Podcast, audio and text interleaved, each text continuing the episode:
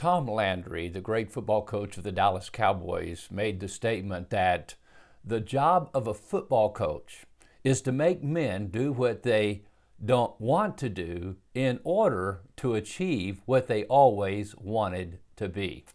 Discipline. That's what we're talking about. Disciplining yourself for the sake of godliness. Godlikeness is what Paul encouraged Timothy to do. The spiritual disciplines, such as reading your Bible, praying, uh, worshiping, serving, uh, sharing your faith with others. The spiritual disciplines of going to church, corporate worship, being with others. Uh, just the daily task of being a disciplined one, a follower of Jesus Christ, a disciple of Jesus Christ. And the reward of discipline is freedom. Freedom to achieve the desires of your heart, your life, your the goals of your life. The Apostle Paul, remember we read from Philippians chapter three, he says, I press on. Why?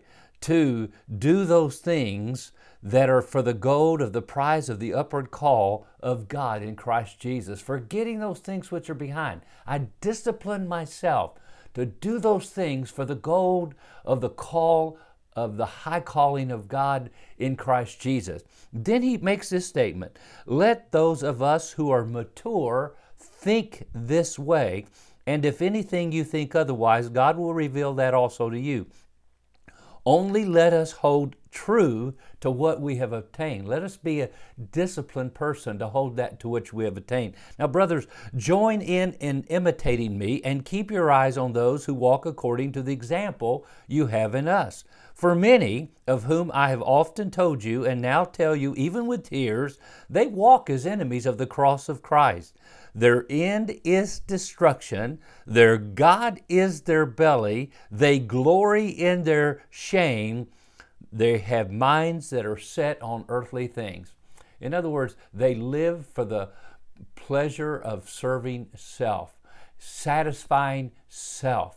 And uh, you know, I've actually taught the price of freedom, the price of real freedom is personal discipline. Uh, someone even said, one of the founders, writers of our Constitution said this United States Constitution will only work for people who have personal disciplines, who have and take personal responsibility for their attitudes, their actions, for what they do. Respect of others, respect of God. And when we lose that personal discipline, we literally will begin to lose our freedoms. I heard years ago, the reason we have more and more laws is when we learn to live by principles, to live by truth, to live by those things and discipline ourselves to obey those laws, keep those laws personally, we enjoy great freedom. But the, the, the more we rebel against the law, the more the government has to pass more laws to keep us in line from hurting ourselves, destroying ourselves, et cetera. So personal freedom is uh, only achieved by discipline, personal discipline. And, and I want to encourage you to take time to do those disciplines. Uh, someone said, most of us Christians are a mile wide and an inch deep.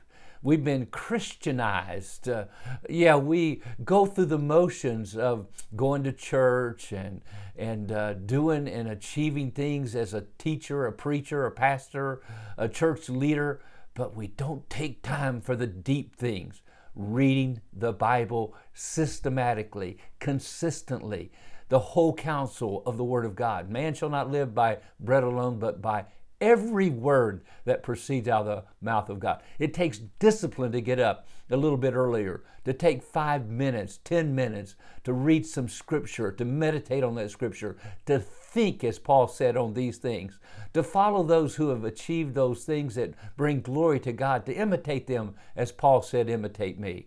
I want to encourage you today, think about this, personal discipline that brings success. Any expert in any field found out they had to discipline themselves to do certain things to achieve that freedom of getting to that goal that they had in mind. God bless you as you seek the Lord with all your heart. Discipline yourself for the sake of godliness. God bless. Have a great day.